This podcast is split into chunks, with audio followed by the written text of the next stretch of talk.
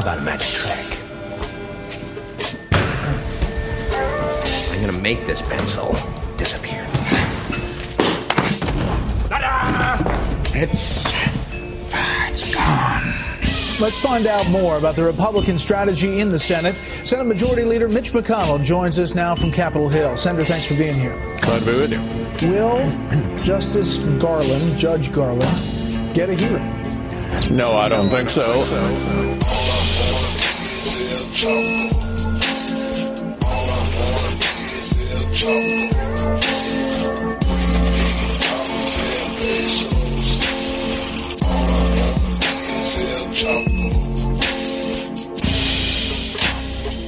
just think we need to investigate Robert Mueller now.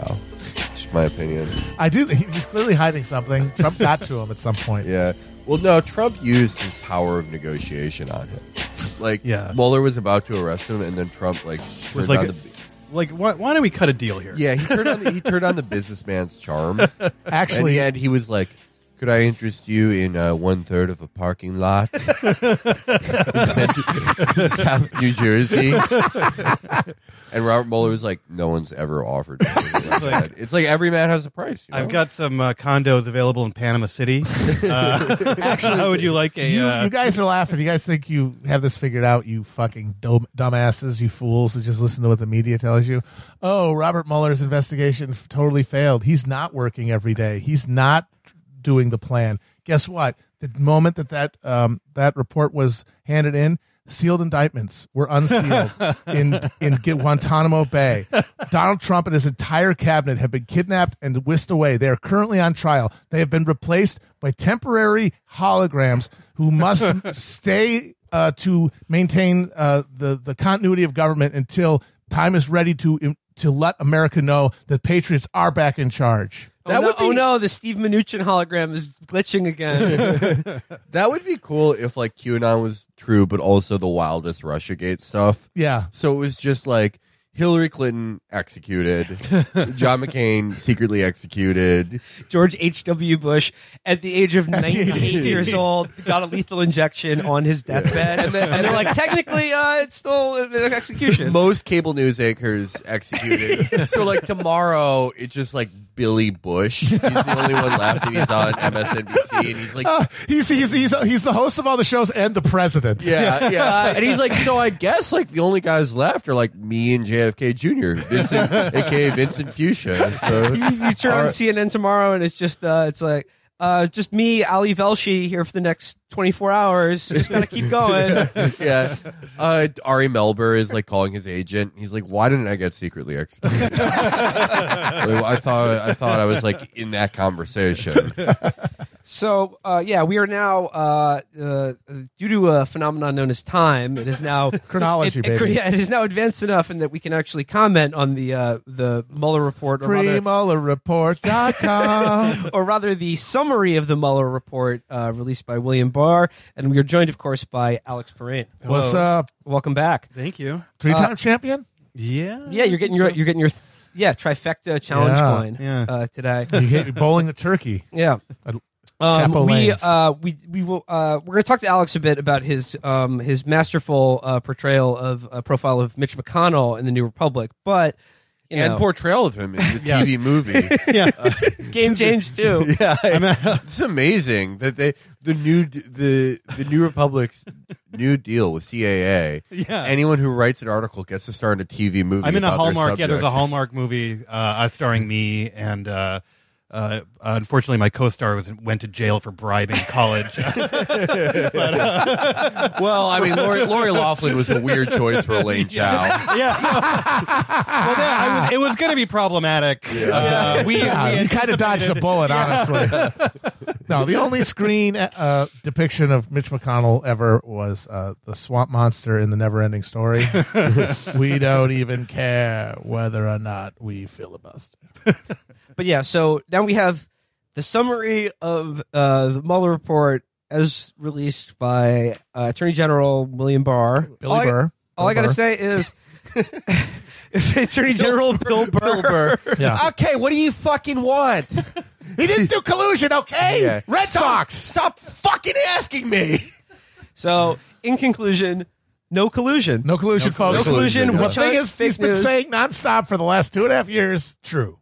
No collusion, folks. Like feels pretty good not having to sheepishly walk back 2 years of completely wasting everyone's time. Yeah, that is a good feeling. But yeah, that's something we never do on this show. Never wasted anyone's time. No, not at all. Well, not on matters that of national import. No, that's true. Yeah, but like Alex, so obviously the Trump people are taking a big victory lap. The people who are really holding out hope for Mueller saving the Republic, obviously feeling like shit right now. But as usual, it's just everything continues to be as dumb as possible, because it's like the idea that this exonerates Trump in any way is hilarious, because he continues to be the most openly corrupt maybe president ever in American history. Oh, number one. With a bullet. Most, openly, honestly, every day, it's in everyone's face. And it's just why did they make this all about the one crime he probably didn't do? I mean, this is not going to be a surprising observation to anyone who listens to this show, but it's like a completely misplaced trust in institutions. Yeah. And it was like they allowed themselves to get played in a way that seems so obvious in retrospect by letting... I mean, first of all, he already obstructed justice. He did 4 times in the course. He did it on television. He did it on TV. He obstructed justice, but he got away with it because he runs the Justice Department. Yeah. So I don't know, it was insane to think that through the Justice Department you were going to get.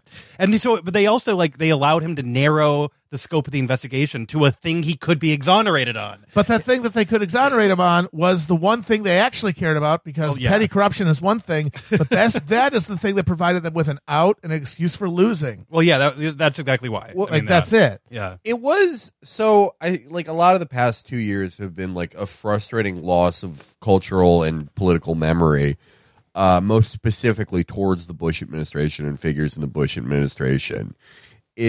I always got annoyed during the Bush administration when they would bring out John Dean onto a show. And he'd be I work for Nixon and these guys are worse. And he would just do it every few months and be all right, we get it. Get a new fucking act.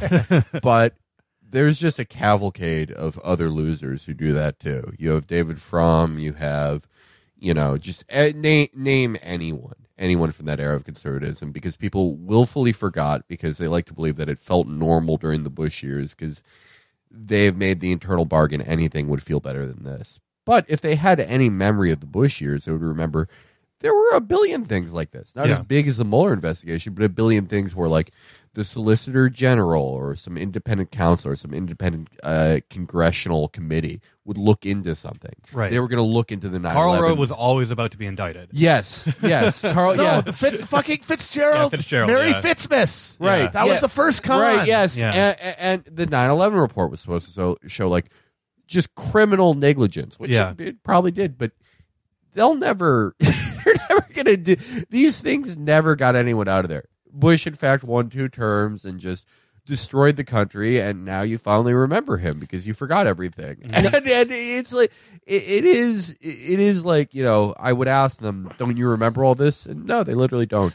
Matt brought it up, and we've brought it up on the show before as a contrast to all of the Mueller hyping was Patrick Fitzgerald's investigation of who leaked Valerie Plame name or fraud march. They're gonna fraud march Karl Rove over the White House, and that culminated into just a giant wet fart. And Scooter Libby got pardoned by Bush anyway.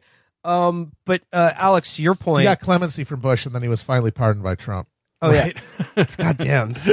These guys really are bulletproof. But Alex, it's your point about this kind of over and over again, there's been just these rehearsals among American liberals about hoping for some kind of institutional mechanism to save them from conservative politics. Other whether it was Fitzgerald or Mueller or and then in other areas the Erskine Bowles, they always want some sort of commission or some sort of nonpartisan savior to just come in and be they're the bad people. Well, get rid of them. Yeah, and what they want is for the adult in charge to come down and say this side is obviously right, and you should go to timeout. Yeah, that's it.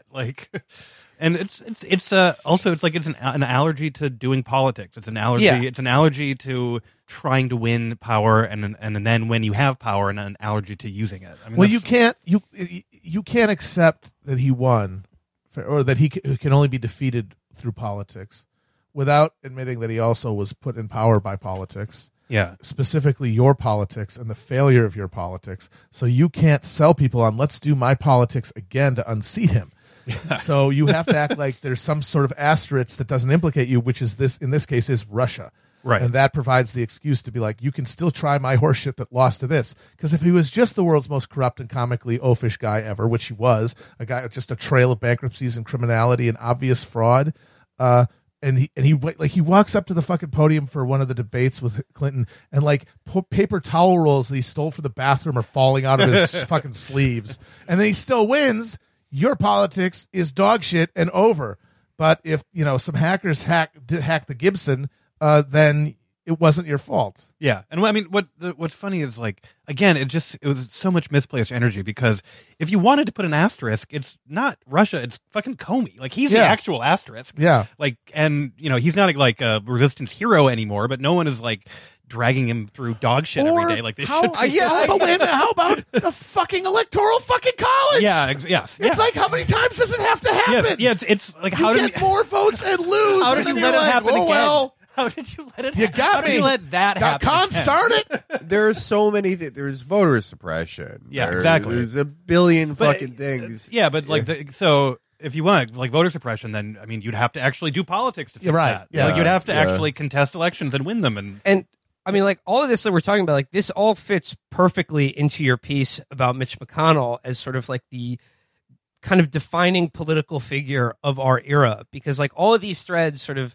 run through him as this guy who, you know, rose to be leader of the Senate, and who the only thing he like really believes in is becoming leader of the Senate. But in order to do that, it depends on the total, like anything possible to keep Republicans in power, like even though the majority of the country does not want them in power. And that is really his genius that you capture in this piece. Yeah, is like that he has figured out a way to not like just basically defer all legislation or regulation to courts that are now being stuffed with actual vampires. Yeah. Yes. Yeah. And that's one of the like funny things about him, is that he wanted to be the leader of the Senate, which he did. And so now people they sort of wonder, you know, I almost feel like when the Republicans tried to do their healthcare repeal, and when they jammed through the tax cut, I almost feel like McConnell didn't really want to do that. Like, he was just like he doesn't actually care. Now, here's someone who doesn't care about policy basically at all, and just wants power for its own sake. And then like Republicans theoretically had the power to, you know, eliminate Social Security or something, and they didn't, because they knew that would hurt them electorally. But yeah, his whole career is like has been advancing to run this institution that he has now effectively defanged from its ability to pass legislation or do anything.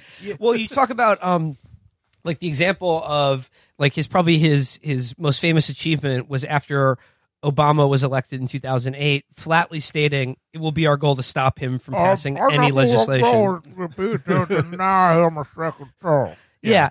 And then, as you point out, like one of the things that they denied him doing, a thing him and all of his advisors desperately wanted to do, was to cut Social Security and Medicare in a big grand bargain to, like, you know, lower the budget deficit. Yeah, it's like a really incredible moment in American politics, where the popularly elected and popular Democratic president and his entire administration is like, what we would like to do is reduce Social Security benefits. That's what we want to do. And the Republicans are like, you know, we can't make a deal with you. Like, we just can't. We can't make that deal with you, because if the act of making the deal itself would be seen as a positive to you, even though it would be our legislative or policy goal. And in, like, if those are your politics, I mean, obviously you can't negotiate with that. And the incredible thing is, it took Barack Obama 6.5, 7 years to actually realize that. Like, if he ever really did, I honestly. But even when, like, you know, Obama is like the latter second term Obama crusader against Russia, his big play against Russia, you know, supposedly interfering in the election, was like, oh, I'll get Mitch McConnell to help me. What do you think's going to happen? But this guy who spiked the football on a Social Security cut, you know, as you said, just out of spite, out of doing his desire to do nothing with Obama, that, like he's going to do that for you. But his last big decision as president before he was totally lame ducked was the nomination to fill Scalia's seat. And his choice was all premised on, we can get a deal here because I'm going to propose a bland, inoffensive moderate who has some right wing even views on things like national security. You're going to have to give me a hearing. And I think it was actually, sort of worse than that. I think the actual thinking was this very stupid Democrat brained thing where I'll propose a moderate that Republicans have praised before so that when they reject him, they'll look like hypocrites. Like, which is like classic, classic right. Democrat brain. That was their closest thing to using it as an electoral issue. Yeah. We're not going to actually harp on it. We're not going to actually make a big deal about it. We're not going to do anything. But we're just going to put this out there so that all of the objective observers of the situation will say to themselves, well, I don't think Republicans are playing fair. Yeah. And I honestly don't think they expected him to go that far out of his history to, but like, I don't think even they expected, and I don't know if even I would have, that McConnell was going to go that far and not even have a hearing. Not even have a hearing. Yeah. I don't know. Like, they might have been like, we might get voted down, but not even got a hearing. They must have. Well, the thing is like that was his master stroke. Yes. And like that's going to be an act of politics that is going to have consequences for as long as I'm alive. Absolutely. Yeah. For sure. See, that's the point. And that's what I really realized finally about McConnell after reading this piece, is that McConnell's sort of very slippery to get your head around in a lot of ways because of his chameleon-like attitude and why his weird strategic choices and his priorities that aren't always consistent. Like the way he handled the shutdown was very odd, not what I would have expected from him. But what really got me reading this is that it made me understand that for him, there is an ideological project at play that is beyond just getting his donors to give him money and keeping them happy, which is, of course, his day-to-day goal. Yeah. It is that he is willing to punt the ball. He is willing to defang the Senate, make the Senate totally useless, willing to come to compromises that continue what Republicans should ideologically think are unsustainable agreements, levels of spending, things like that. Because to him, he understands that the status quo is good enough for his donors. They'll still pay him if things stay the way they are. He could be effective because he can threaten what he's preventing from happening. But eventually, the day might come when you can't kick the ball down the field. There is an actual emergency, and if that happens, the sort of left-wing political policy, the left-wing shift, like after the Great Depression, where you have this new progressive political platform that has popular support, it's going to run aground against these decades of institutional right-wing barriers that have been created, specifically in the judiciary. Yeah. And so that means that whatever this response to this crisis ends up being in the future, it will be on the terms of the right because of the institutional right-wing drift that McConnell spent his career creating. Yeah. Yeah, and it's about, a lot of the conservative project has been trying to make sure the New Deal could never happen again. Yeah, exactly. Yes. Yeah, never again. It's the long game. It's funny because I do have this one very simplistic sense of him. For him, the long game is that his name is on a Senate office building. When you get down to the heart of it, like that's what's in his imagination. But yeah, the ideological project is like, make the country less responsive to small d democratic pressure. That was another thing I picked up from the article was sort of similar to what Matt said, but McConnell is the perfect politician of our age, more so than Trump, I would say. I think he's much more like emblematic. Yeah. Yeah. He more captures the spirit of the times, which is a total. Trump is an orange swan. Right. There is no one else like Trump. So like when you say, oh, he's the figure of our times, not really. He's just, a certain sector of the country identifies with him. But the guy who more identifies the characteristic of the last, I'd really say 30 years is McConnell because he represents a lack of conclusion. Everything about the last 30 years is a total lack of conclusion, even if it's multiple catastrophic events, like the worst recession we've seen in that time. Just one of the most brutal and pointless, two brutal and utterly pointless wars, the bottom completely falling out of institutions. There's no consequence. there's no real end to anything. Mm. Even our culture war issues, it's just creating a push. So the term in finance, the float. Yeah. Where banks it will take sometimes like a check that you deposit in a checking account 30 days to clear. Yeah. A lot of the reason for that is banks, they lend out 10, 20, before 2007, sometimes like 100 times an amount you deposited to make money off the float and like the commercial paper, fucking whatever. The entire cultural moment is the float. It's just taking 1% of input and loaning it out 100 times. And that is why the right wing fucking hates him, because they're dying for a goddamn conclusion. That's we'll never get to them. Compare him to previous figures, compare him to Russell. Yeah. They were parliamentarians and procedurally brilliant, but they wanted a conclusion. Yeah. And McConnell is just just make money off the float forever until it's impossible to do anything. And then when they have to reorganize things, it'll be a right-wing institutions doing the deciding. No, it's your point. The conservative movement conservative base hates McConnell, or they resent him because he's not one of them. Yeah. As you point out, he started out as a liberal Republican. He was pro-choice. Yeah. He said he talked about Martin Luther King was his hero. And he was basically on the Rockefeller wing, basically. And you talked about he was a real potential president at some point. Rockefeller now, he looks just kind of like a perpetual. No, but he also ran. But he was incredibly powerful. There's that amazing story about in Nixon 1960. In order to get the nomination, he had to go to Rocky's house on the Upper West Side and basically beg him. Yeah. And promise that he wouldn't do X, Y, and Z. Oh, yeah. Yeah. So he had a lot of power. But you talk about how when Mitch McConnell took the stage in Cleveland at the 2016 RNC, at the height of his power for them, literally denying Obama a Supreme Court nomination, he was booed. Yeah. And you write in the piece, he says, they know on the right that McConnell isn't really part of their movement. He's got no core. What they haven't seemed to grasp, though this may finally be changing, is that he's the primary reason their politics have had any success at all in the 21st century. Indeed, this unlikely conservative culture hero might go down in history as the man who saved their movement from the utter destruction of its electoral vehicle, the GOP. Yeah. Could you expand on that a little more? I mean, it's what we were talking about. So... the right doesn't like him. They know he used to be a moderate. It's actually the history there is pretty funny because there's his conversion story for becoming more conservative is that Reagan won. This is in Alec McGillis wrote a really good biography of McConnell a few years back, in which he says from his reporting that McConnell had a list of his preferred presidential candidates in 1980 and Reagan was fourth. So he was still, as of 1980, on that side of the Republican Party, and then Reagan won. And he basically was like, well, if that's how you win, that's what I am now. Yeah. We've reached the exhaustion of that Reagan energy in the electorate. Clearly people are done with that, but it won't go away. It won't go away. And the reason it won't go away is because it is it's built to hang on to the Senate, maybe just barely, but it's built to hang on to the Senate.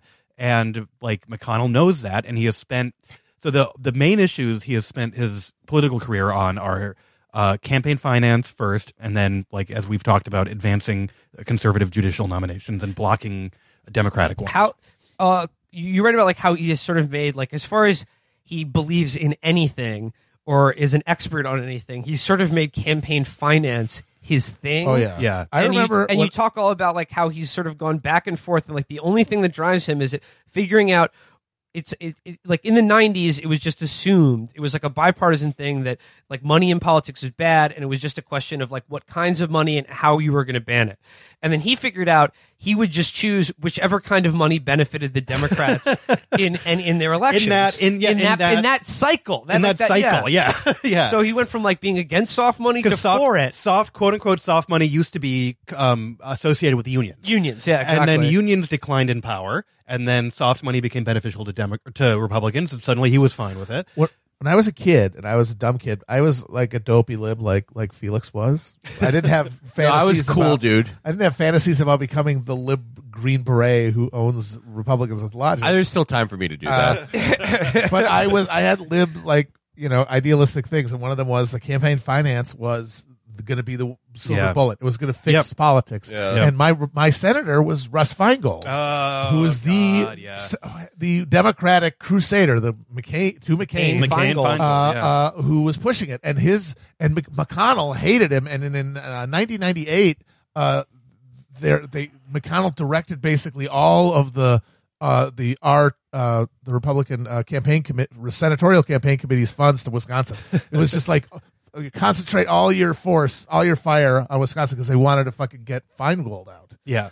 And I just remember hating that turtle bitch. Yes. He's the American politic I have hated, like, actively know who they are and dislike them the longest, since I was a fucking teenager. So the McCain-Feingold, it's a funny story, because, like, Republicans, it used to be accepted, even if Republicans grumbled about it, it used to be accepted that some form of comprehensive campaign finance reform was going to happen. McCain-Feingold was supposed to be that, but McConnell, one of the I would say actually the primary reason he became leader, not because anyone liked him, because no one really likes him, was because he made it okay for Republicans to fight back against campaign finance reform, and he did it by.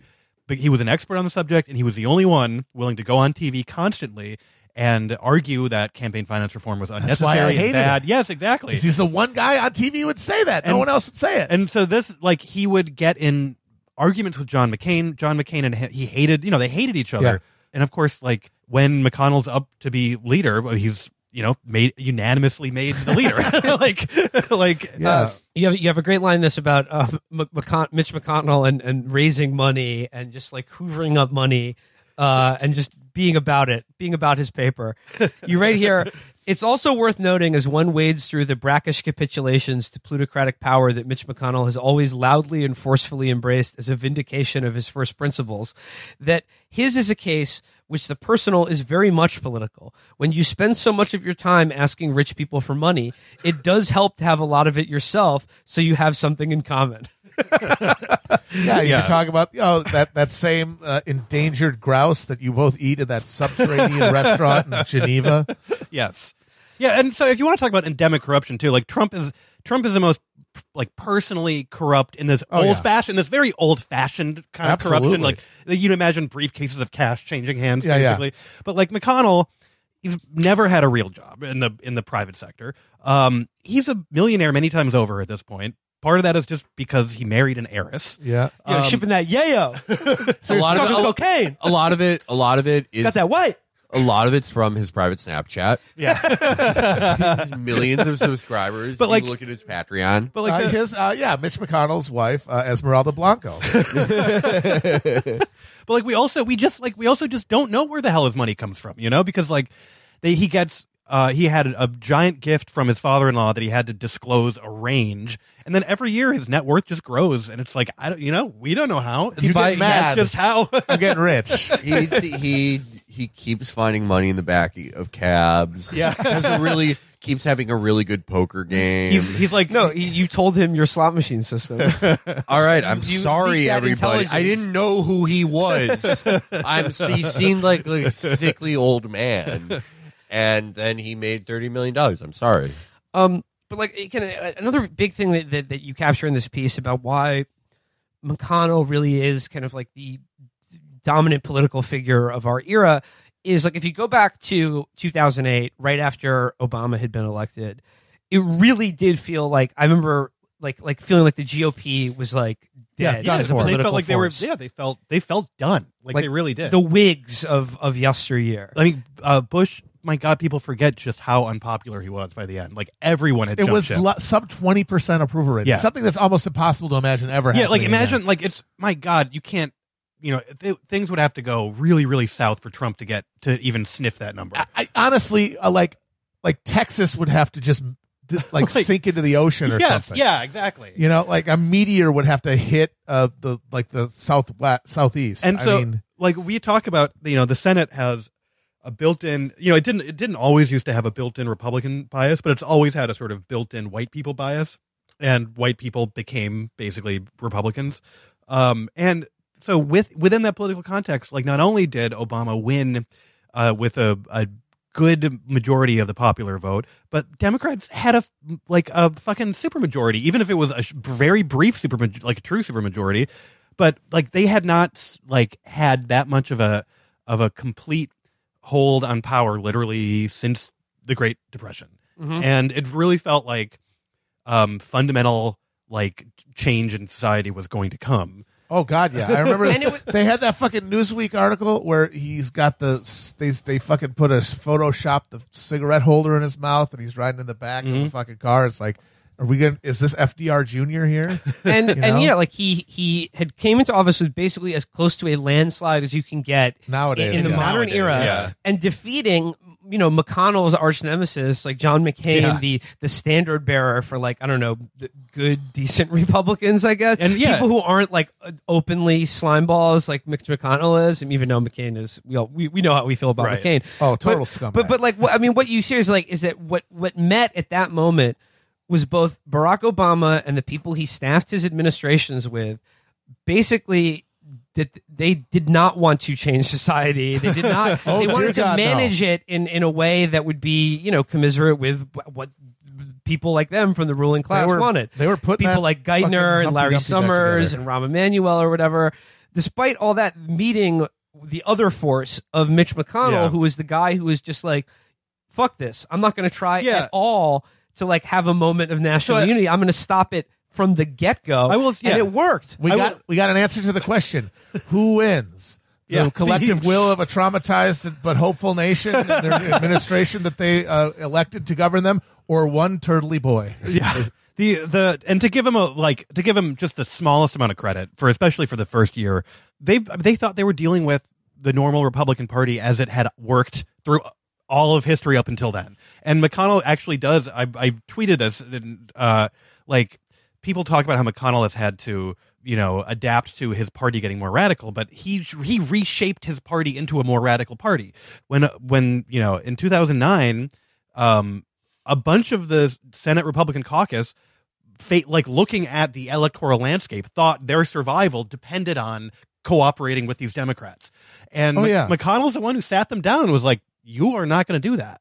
So there were, because that's what always had happened before. If you get beat, you're like, "Oh, we got to do something to maintain relevance." They wanted to negotiate on healthcare, on the border, on the financial regulations.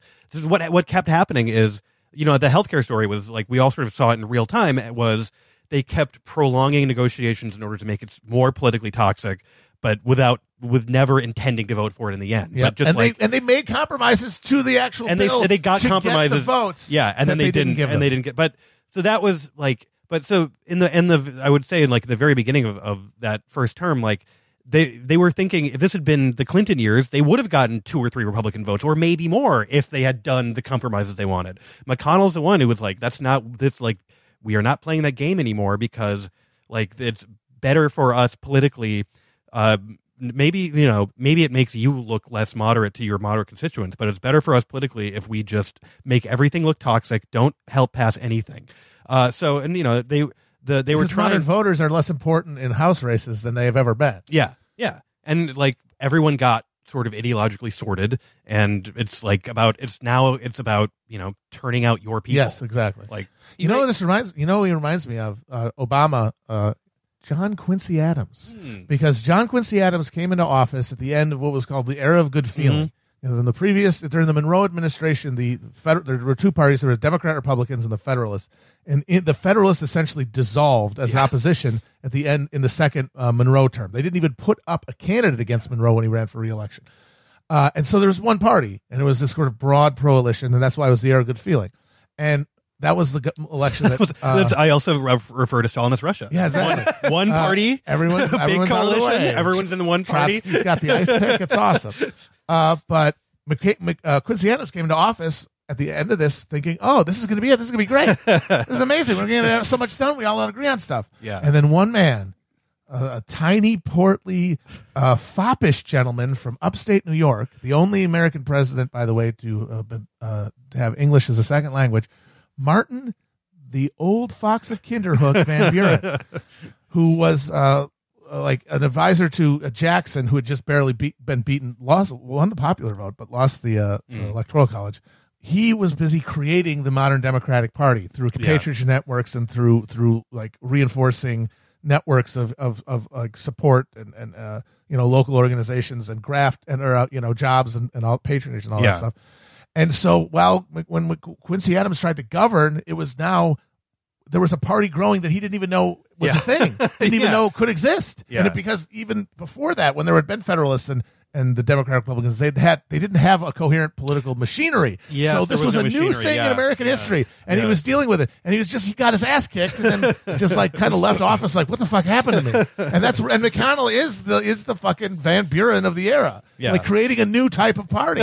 This has been Presidential History Corner. Fine, fuck you. I don't give a shit. How's the musical on that coming? Is it? Honestly, Van Buren would be really interesting. Way more. You already got the title. You know, got a cool nickname. But the thing is, that would be the title. He had so many good nicknames. He was the Old Fox of Kinderhook, also the Little Magician. Martin Van Buren was manlet excellent. He was, and he was a dandy. He loved laces and silken purses. And stuff. he was like Young Thug. They actually, I hate going off on this tangent, but when Harrison ran against him, he ran on a platform of he was a pussy. Because he was from the log cabin and he drank the hard cider, right? And Van Buren was a cultured dandy with like those lace things coming out of his cuffs. That's dude. Van Buren walked so Trump could fly. Like Van Buren probably like had letters that were like, you know, who even would be a cultural figure from that time? Johnny Appleseed? Johnny Appleseed cider party is no longer hot. No one's drinking his bad apple drinks. That was my first contrarian corner opinion, was that you could argue the only good president was John Quincy Adams, because he had his heart was mostly in the right place, and he tried to do the most good and completely failed. He was the only guy in that era of presidents who was not a slaveholder. He was, and that's a big point. He tried to do public works projects. And they were like, "Fuck you, pussy." Although it was he was, that's contrarian corner rare issue number one. John Quincy Adams. And the popular support for his opponents was the same Scotch-Irish psychopath base. The only difference is that those guys were wearing buckskin and like necklaces of Indian ears, right? Whereas their descendants are just slowly expanding on a couch in suburban Dallas. Annie Oakley, I would love to drink your bathwater, ma'am. I mean, another thing. So, against all odds and common sense and hope for a decent future, Obama and McCain sort of came together at the same time to make sure nothing would ever get better ever in this country. And you're at the end here. Says McConnell has built a GOP machine that is as immune as it can be to the ballot box, because he is smart enough to know that Republicans cannot, as currently constituted, win fair elections often enough to retain power. And like, this couldn't be more obvious now that finally it seems like people are kind of starting to get the fucking message about how fucking disastrous the Electoral College is, and are trying to, like, you know, there are rumblings that we should get rid of it. But I think like the desperation in response in defense of the Electoral College, have you been following that? Yeah, that's so funny. I mean, because like the arguments that people are coming up with to preserve this obviously idiotic and fraudulent, anti-democratic institution, it shows you how much they know that simple fact to be true. It's the most McConnellian thing, because like there's no effort put in being plausible. Exactly. You don't care if you sound like an idiot. Alex, did you see Matt Lewis's take on this? Which one was Matt Lewis's? I think I saw Matt Lewis, he posted that stupid electoral map. Where it's just red and blue. The county map. The county map, and he just says, like, you know, without the Electoral College, like, this map won't be good enough to elect a single Republican. It's like, of course, you fucking idiot. It's like, square mileage does not equal people. There are more people in this zip code right now than there are in the entire state of Wyoming. Correct. Yeah, and the other one. Like, but the thing is, if you tell them that, they just say, "Well, that's not fair." I know. That is one man, one vote. What the hell? That's my favorite thing I saw was like, without the Electoral College, big states will bully small states. Like, what does that mean? That's insane. Well, I guess that's literally like, a child looking at the at a map of all 50 states. Yeah, like, what's stopping Texas from beating up Oklahoma? It's so big because it's thinking from the era of the founders when there was an assumed unity of interest between large states and small ones. That's not the case. There's not like one small state agenda that all the mean red big states are going to beat up on. Right. It's literally like looking like you're arguing for the Electoral College and you're like, oh, but wait till the tobacco planters get a hold of this. It's the same thing. Some of them are so baffling. Like there's a surface plausibility to the Matt Lewis thing as stupid as this because just look at that map. That's a lot of red. You got to think about it for a second. But one guy was saying things like, getting rid of the Electoral College would be terrible for a state like Mississippi. Yeah. And it's like because no one will campaign there. No one campaigns in Mississippi now. Yes, what are you talking about? We all know what happened. It would be malpractice for a campaign to go to Mississippi. And why would anyone said that about North Dakota? Yeah, they don't go there ever. You fucking dumbasses. That's the funny thing about the Electoral College as it currently is that there's a shit ton of small states that no president can. Most states sets foot in. It's a handful of states. It's a smaller and smaller handful of states. Yeah. So what the hell difference does it make? But I do think like part of it is ideological on the part of conservatives who want to defend it because they know the advantage it gives them. I think a lot of it, and I've come to realize this about a lot of really dumbass things centrists believe. They just don't want to let go of really stupid myths they learned in high school about America. Yeah. And it's really just like. They haven't read any critique of American history. They have is their like high school textbook level understanding of American history. They haven't even gotten to AJ Soprano's level where he's exactly. With 50 men we could subgate them. With 50 men we could subgate them. Subjugate and make them do whatever we want. That doesn't sound like a slave trader to you? They have not even reached AJ Soprano level. And they're still on they're on high school civics, and they just think and all their arguments just can't escape that box of I was told as a child that the founders invented the Electoral College and it's good because it forces small states to, and they're just repeating half. No, that's, yeah. The idea is that you can't really admit that the whole project was just this slapdash idiot festival by a bunch of guys with tertiary syphilis and lead poisoning, right? Which is who didn't even agree on it. It was this is the thing that the compromise they were forced into. And that's the thing. It's they were compromised positions, which means if conditions change, you can maybe get a better compromise. Yeah, you can a more reasonable accommodation because times are different. But no, these ideas are not compromises. They are all ideas that had to be invented. They were invented on the Electoral College was invented as a way to get these guys to agree. Yeah. It wasn't like somebody had a eureka moment where they woke up and said, aha, the Electoral College. And then everyone told everybody and they were like, my God, you're a genius. And anyone who's making a plea to the founder's intention on this, should also then want the Electoral College to be made up of a bunch of people who go sit down and debate they themselves want to be president. Then they say that if you want to talk about intent, the way they intended it is there wouldn't be any voting. There'd be no president. Yes, yeah. There would be an Electoral College that voted. Yeah, and so the state legislators would appoint the electors, but they would appoint the electors, but there would be no compulsion to vote for a candidate. There would be no compulsion to vote for a candidate. It would be you don't send them off, and they would come back with a guy, and that'd be president, and you had no say in it. Yes, you had a say in who you could elect to your state legislature. I think, but there was no candidate that anyone was bound to vote for on Electoral College. We should do the next election that way just to see what happens. Just to see what happens. I want to do the next election that way. Jeff Dunham. It would probably be dead John McCain. Imagine who the New York State Legislature would send to the Electoral College to and be go vote for whoever you want. They would dig up John McCain and make him president. I swear to God. Just go vote for whoever. Just tell us when you pick a president. We'll just be waiting. So when you were spending all this time with McConnell inside the McConnell verse, inside the jowl. How would you compare Mitch McConnell's management of the Senate to his counterpart Chuck Schumer, and also Harry Reid before him? Yeah, what are their how are their styles like? Well, Reid is actually like McConnell. Reid was not particularly driven by policy, but was highly partisan. And with that, I think that's actually the thing. Like, when you see him in contrast to Schumer, you are suddenly like, oh, Reid was actually better than we thought. Yeah. Like, he was a pretty good Senate majority leader. But, you know, he was just like the fact that the parties are just so different in terms of each individual politician's motivations. Like, Reid cannot, and disciplinary and ability.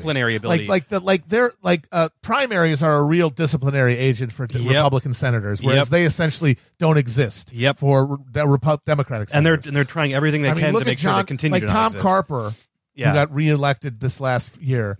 If he'd been if he was an equivalent Republican, he wouldn't have lasted more than one term. No, exactly. And so that means that he could go farther than Reid ever could have, because he had to fucking wrangle those fucking cats, including guys like Joe Lieberman and Max Baucus. So, like, so the difference with Schumer is actually like, gosh, Schumer is such a retail politician, and he's so New York that he has no clue what he's doing. Has no clue, because what like McConnell's genius is that he's like, I don't care about today's headlines. The New York Times is going to call me a hypocrite. It's going to call all of us extreme. I don't care. I care about the next election. Schumer is like, I got to put out a press release about how I got a new traffic light installed. No, he's looking every day. The number. Where's the number? Yeah. Where's the number? Like, that matters. Like, 2 years out from an election, like, it matters what the Senate's approval rating is or something like that. Yeah. Or what local polls are. Do you remember that book Chuck Schumer wrote where he, like, invented that old married couple that was O'Malley's? Like, They're part of his polycule. No, he invented this like fictional old couple who was just like, this is who we do politics for. They live they were originally the O'Malleys. He renamed them the Baileys because he didn't want them to sound too ethnic. Oh, right. And they live. That's adorable. They live. That's very current. They live in. It's a wonderful life. They live in an incredibly people of their least favorite vaudeville performer. They live in an incredibly wealthy white enclave in Long Island. He specifically put them in basically an all-white enclave in Long Island. And he's the fucking senator from New York, and he's imagining his ideal constituents as these fucking rich retirees who live in an all-white community full of retired cops. And he's like, this is who we govern for. Oh, everything we do is for them. Like, how can you possibly achieve anything if that is the person leading your Senate caucus? As far as like disciplinary measures for Democrats go, I'm sure you took note of that incredible report about the DCCC. Oh, God, about how they're going to like cut off any consultant, just turn off that money for any consultant who works for anyone who primaries a sitting Democrat. It's so good. Yeah. When you got guys like Henry Cellular in your fucking caucus and you're putting the hit out on that. It's God. And it's such a, like, even in the last cycle, establishment Democrats lined up behind the primary challenger to Lipinski. Like, that was like, there were Obama veterans working against Lipinski. Like, they were like, you know, like, if we, like, we don't really like him, and we would have been fine with him losing a primary, but if, like, we are willing to sacrifice that if it means we can protect every other shithead. Yeah, no, we got to protect our phony baloney jobs, gentlemen. Yeah, that's it. Yeah, like, these guys we're all on the same team, specifically in the sense that we all swap fucking donation money and fundraise for each other and give each other back rubs in the fucking cloakroom to get things passed for our areas.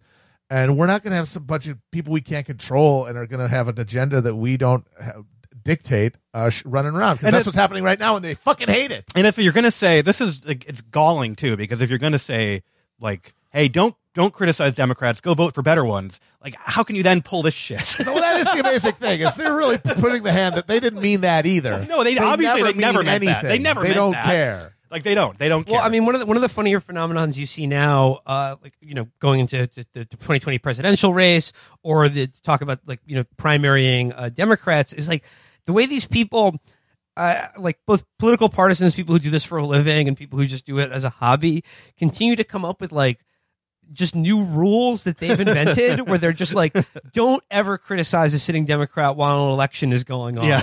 And then it's just like, well, what if there's the one not going on? Don't ever criticize a Democrat outside of your district, because that's helpful. That's a new rule. That rules. I can't wait. Yeah. I give it about 2 years until it's like, unless you're the child or spouse or parent of a Democrat, you cannot criticize. It's really out of line, them. Yeah. Unless you are the elected Democrat. Yeah, otherwise it's not productive. Yeah. It's not productive. And, you know, meanwhile, what has the party leadership spent 4 days in a row doing at the AIPAC conference? The Steny Hoyer thing was one of the most insane things I've ever seen. What was he talking like? I feel... like I'm attacked. He's like, oh, it was like, you want to accuse somebody of dual loyalty? Yeah. Do it to me. Do it to me. I don't even have any fucking Jews in my district. It's like that was part of it. He was like, I don't even. There are no Jews who even vote for me. Yeah. What do you think about that, pussy? I don't even know a Jew. I don't even know any. I've never met one. I just like them. And then I wear gloves when I conduct Mendelsohn. And then even the weirdest shit I've ever seen. And then even more insane. Didn't Schumer basically, he was like, you know, when someone looks at a neo-Nazi rally and sees some very fine people among its company, we must call it out. When there's someone suggests that money drives support for Israel, we must call it out. In the world we live in today, we have, Jews being gunned down in their house of worship and politicians criticizing AIPAC. Yeah. Oh my God! Yeah, and it's just that equivalency is so revolting. But it's just like you said, Matt. It's mask off time. Yeah, it's mask off time. It's like the time's running out. You got to make sure you got a fucking seat on in the bunker. This is, I think there actually is, to some extent, they know they've lost the argument with everyone under 50. And so it's much like the Republicans clinging to power by any means necessary. The Democrats are going to go the fully on board AIPAC Democrats are going to just do everything they can to just maintain their grip on the party. And we're going to see some real McConnell-esque legerdemain on the Democratic side during this upcoming fucking primary for the presidency to make sure that it's not Bernie or maybe even Warren. But either way, they're going to get dirty again. Well, the thing with AIPAC now, if you're a Zionist under 50, which, still exists, but in shrinking numbers. That's what I put on for my parameters when I'm on Tinder. Zionist under 50.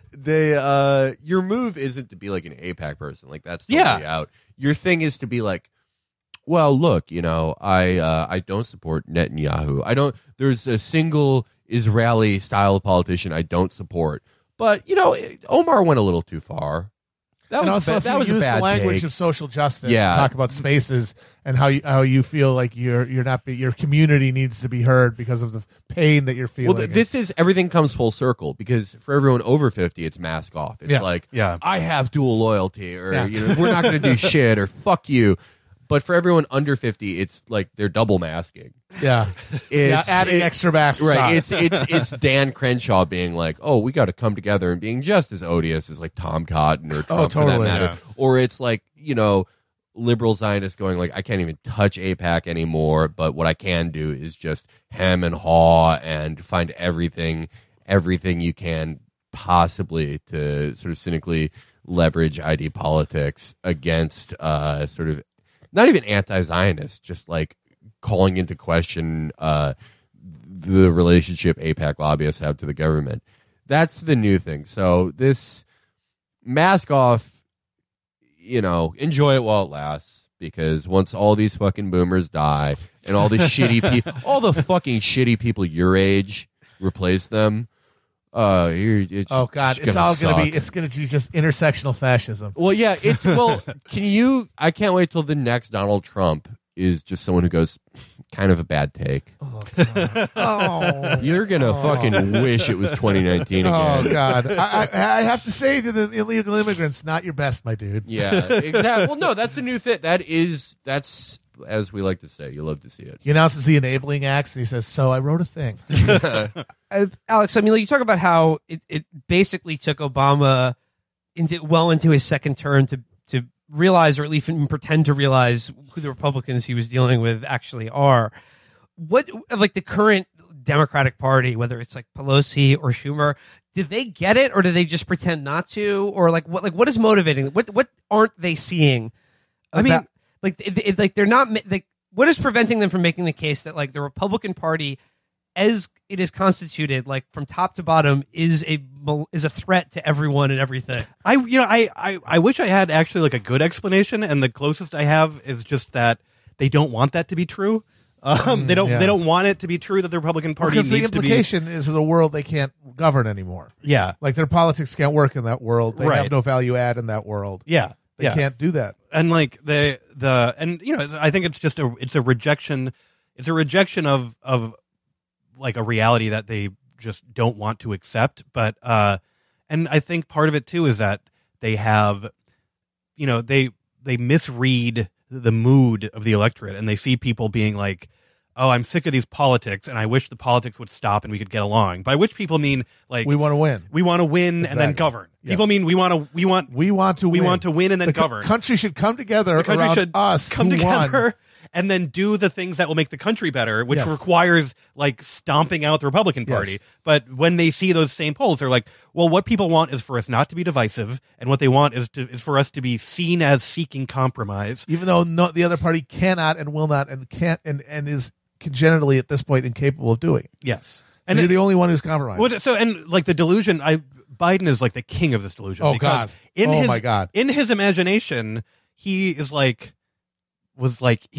I'm going to sit down with my old colleagues in the Senate and we'll get past this. And it's like, you were there in the administration for 8 years. Astounding. Like, did they learn nothing? Were they taking your phone calls? Like, I mean, I doubt they were, honestly. But no, Biden is such a perfect, I hope he does run. He is such a perfect avatar of everything wrong. Like, in terms of his record, in terms of his rhetoric, he is the Quizzock Hodorock of shithead boomers.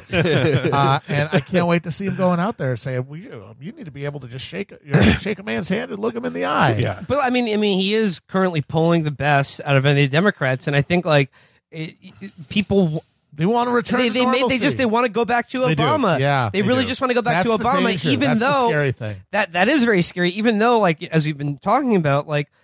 Obama led to this point because at a moment when he had the ability to use power in a way that could change this country for the better, he elected instead to defer to these kind of managers, like the people like I said, like Larry Summers or Geithner, and he chose at every point to just sort of defer to the betters.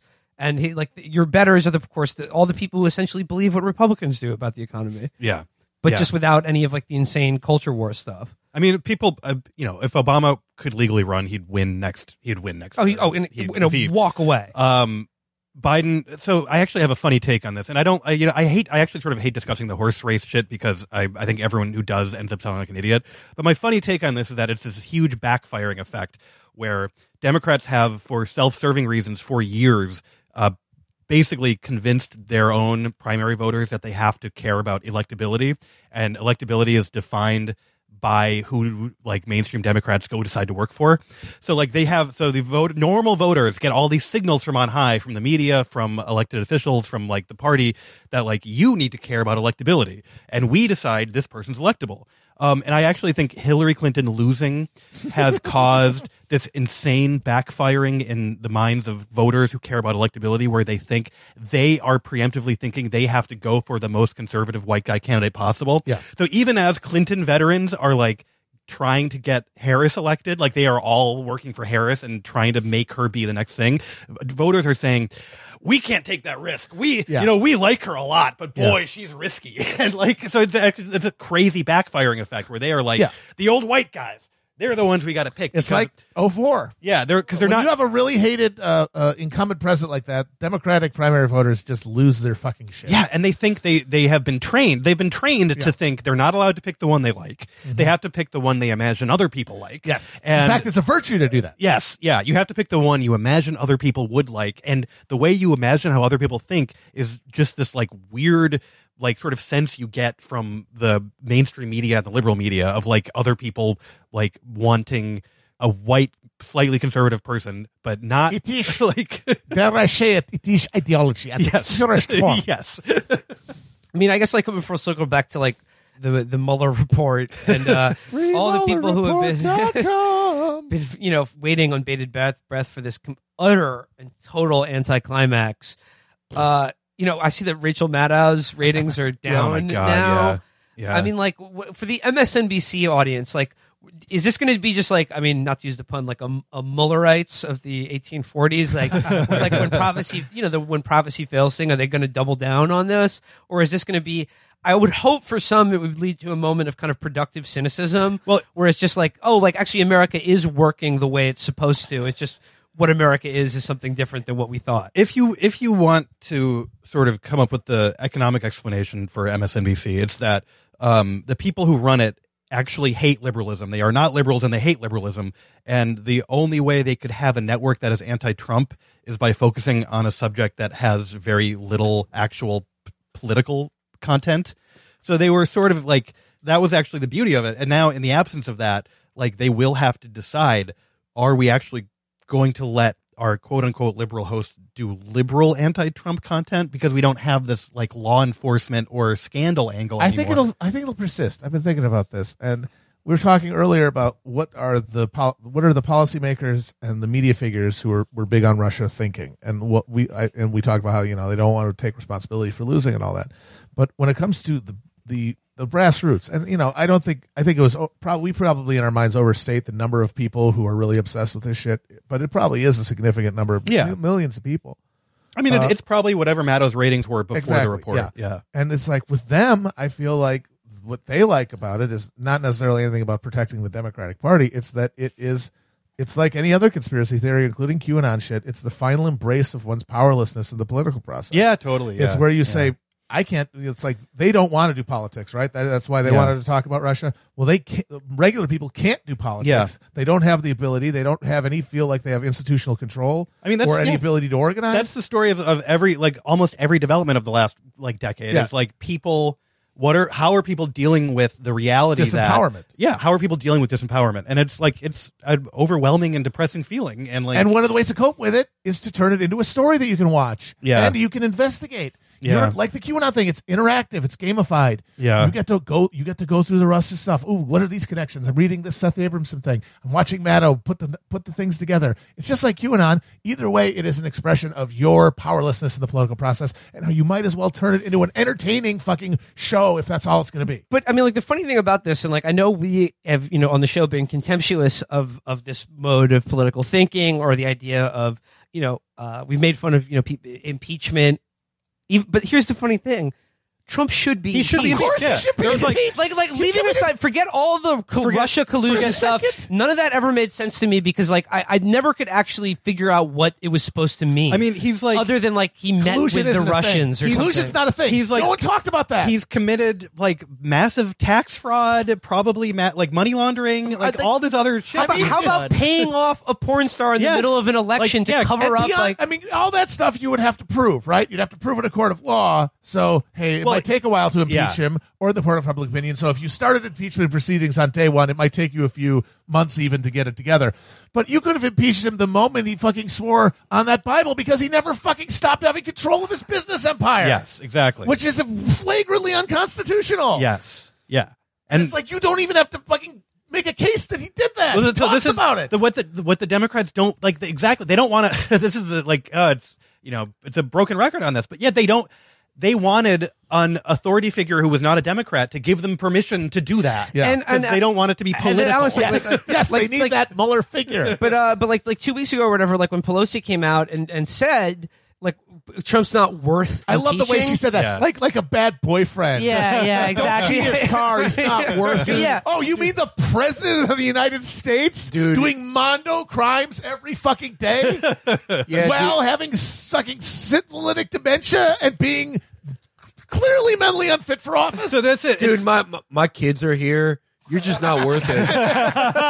You're fucking lucky, pussy. When I come back here next week, you better not be president. It's like, because I will fucking impeach you then. But like, honestly, dude, it's not even. I just fucking feel bad for you. You're seriously fucking pathetic, dude. You think like being president gives you power? Yo, fuck you. All right, I'm out. Let's leave, Chuck. Sick of fake presidents. But when I saw Pelosi say that, I was like, "Is this just like her doing politics?" Or like, I was actually kind of stunned by that. I think it's because like if there is evidence that he's committed crimes in office, then like he has to be impeached. Like, it would be an abrogation of their constitutional responsibility not to. I think it's the end of oversight, even as a concept. If that happens, yes, yeah.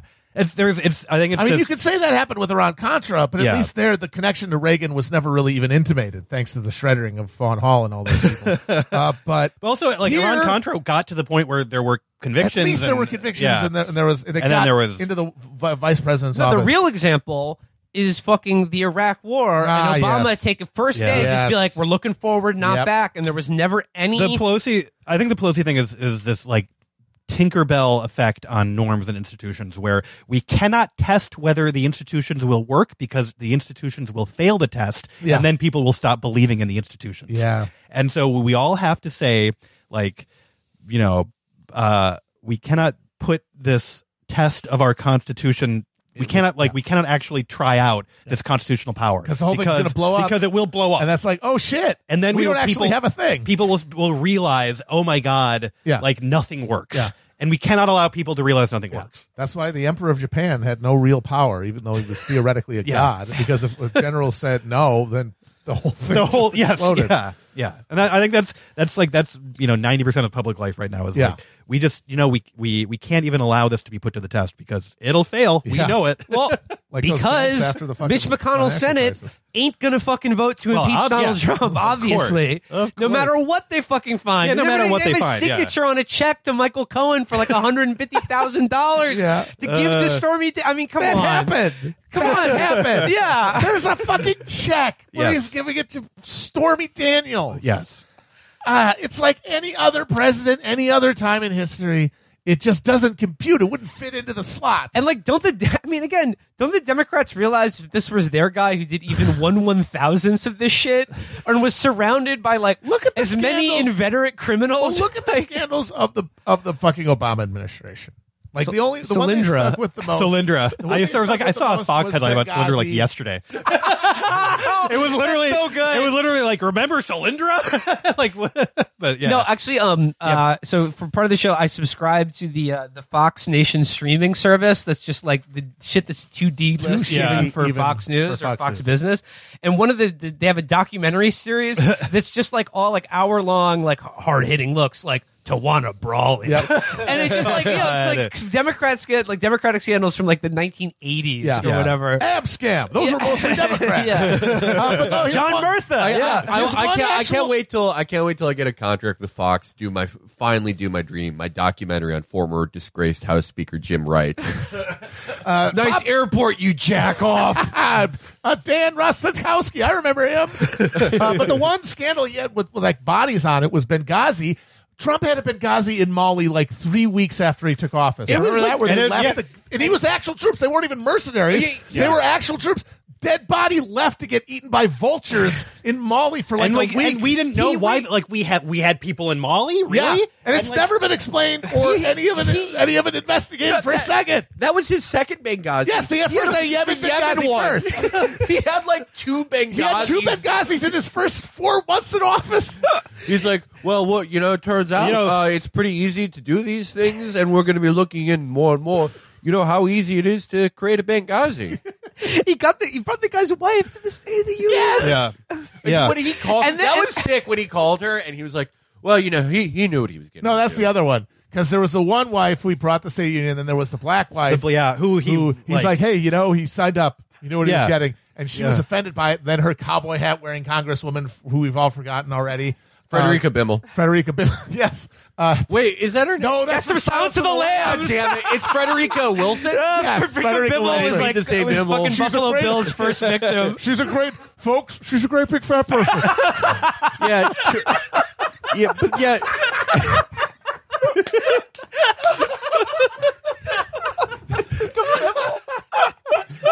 I looked at her and said, she's a size 10. But he called the wife and was like, well, you're still pretty young. You can get a new husband. Oh, my God. But no, but Obama, like his Benghazi, nothing compared to either of those Benghazis. And then he had Solyndra and Fast and the Furious. Solyndra. Fast and Furious. The Fast and Furious was great because the Trump administration right now is trying to shift regulation of arms, like small arms exports, from the Department of State to the Department of Commerce.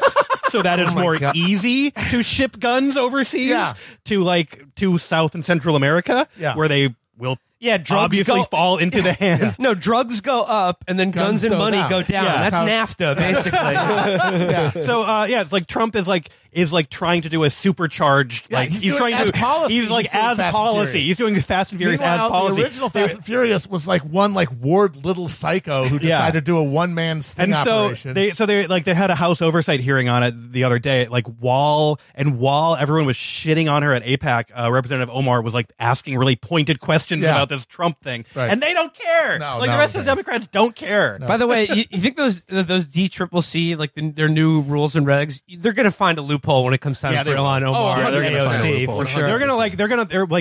They're like some consulting firm is gonna like go off the grid. Yeah, exactly. it'll be like a black books operation. They're gonna pay him in Bitcoin. Yeah.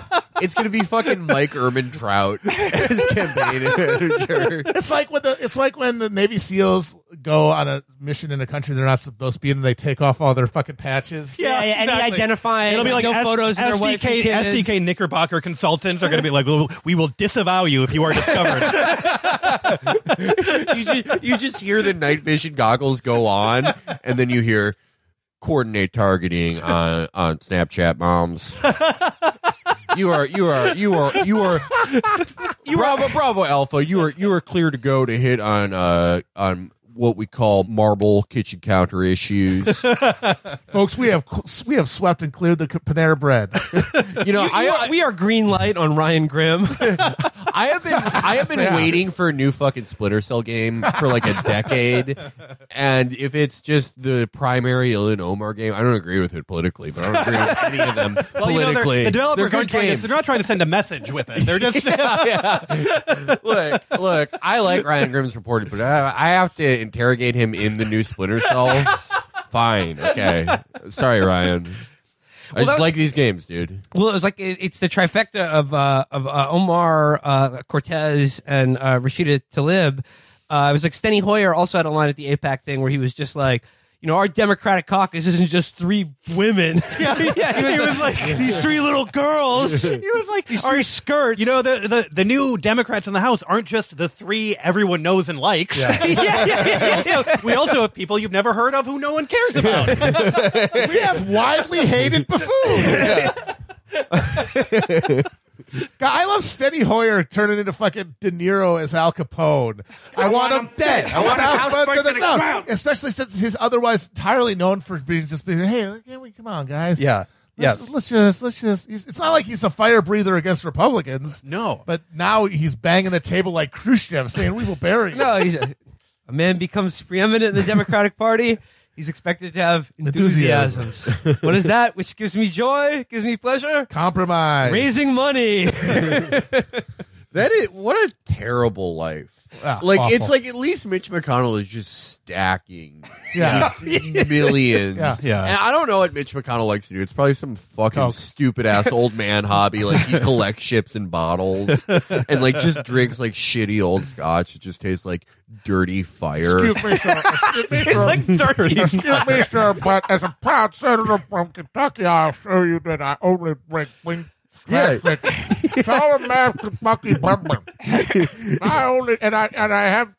it through the little dispenser that they put in my terrarium.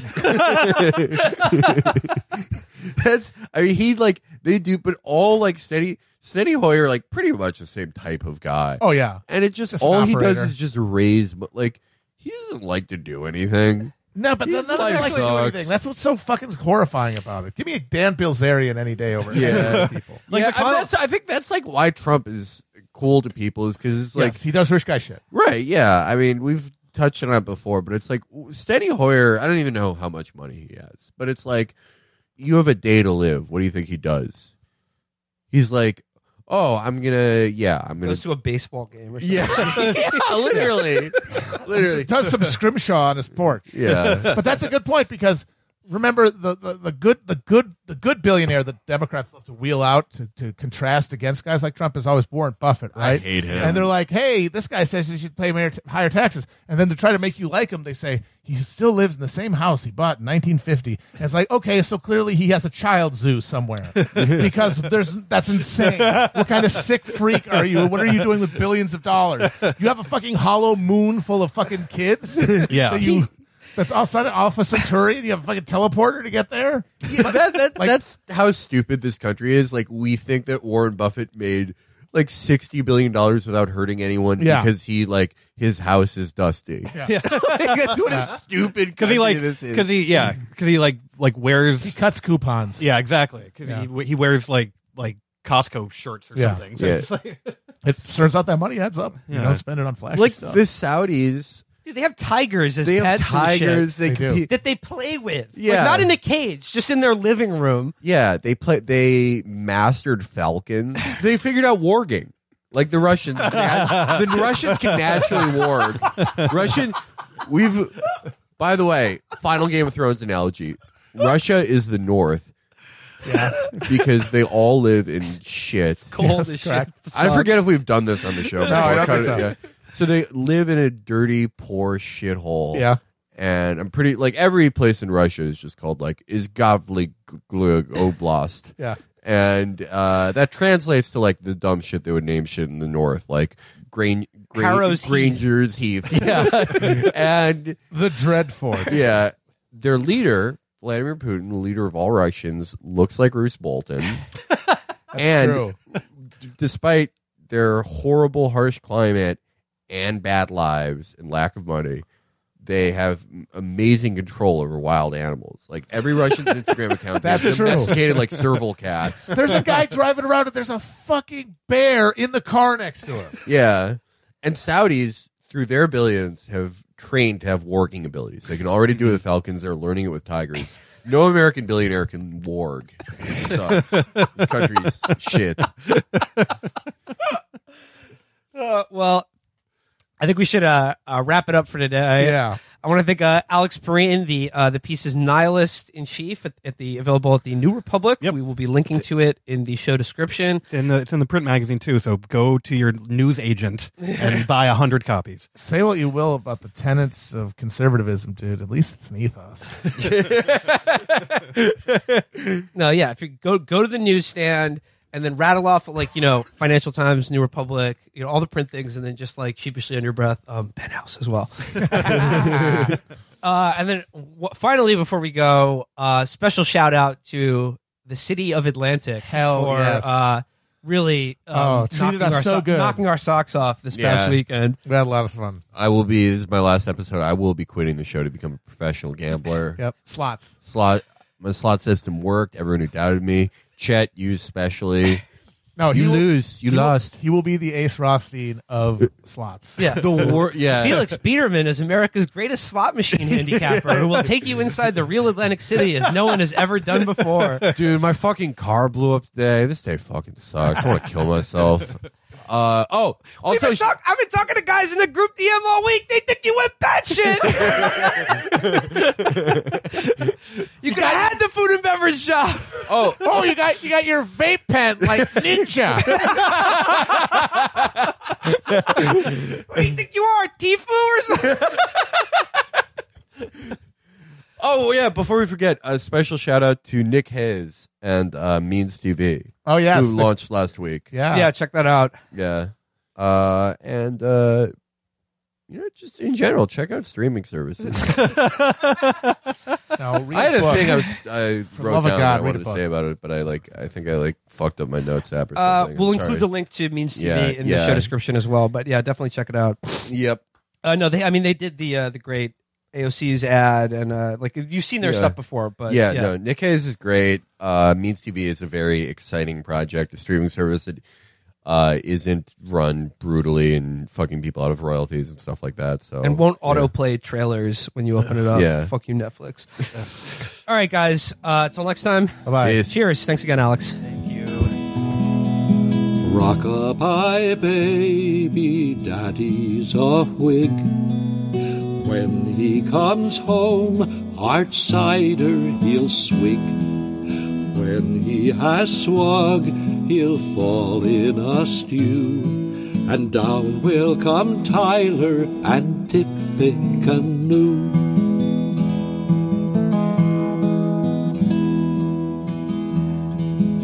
Rock-a-bye, baby, when you awake, will discover Tip is a fake. Far from the battle, war cry and drum, he sits in his cabin, a-drinking bad rum.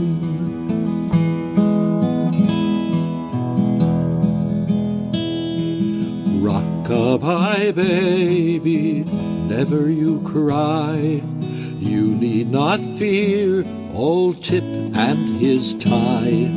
What they would ruin, Van Buren will fix. Van's a magician, they are but tricks.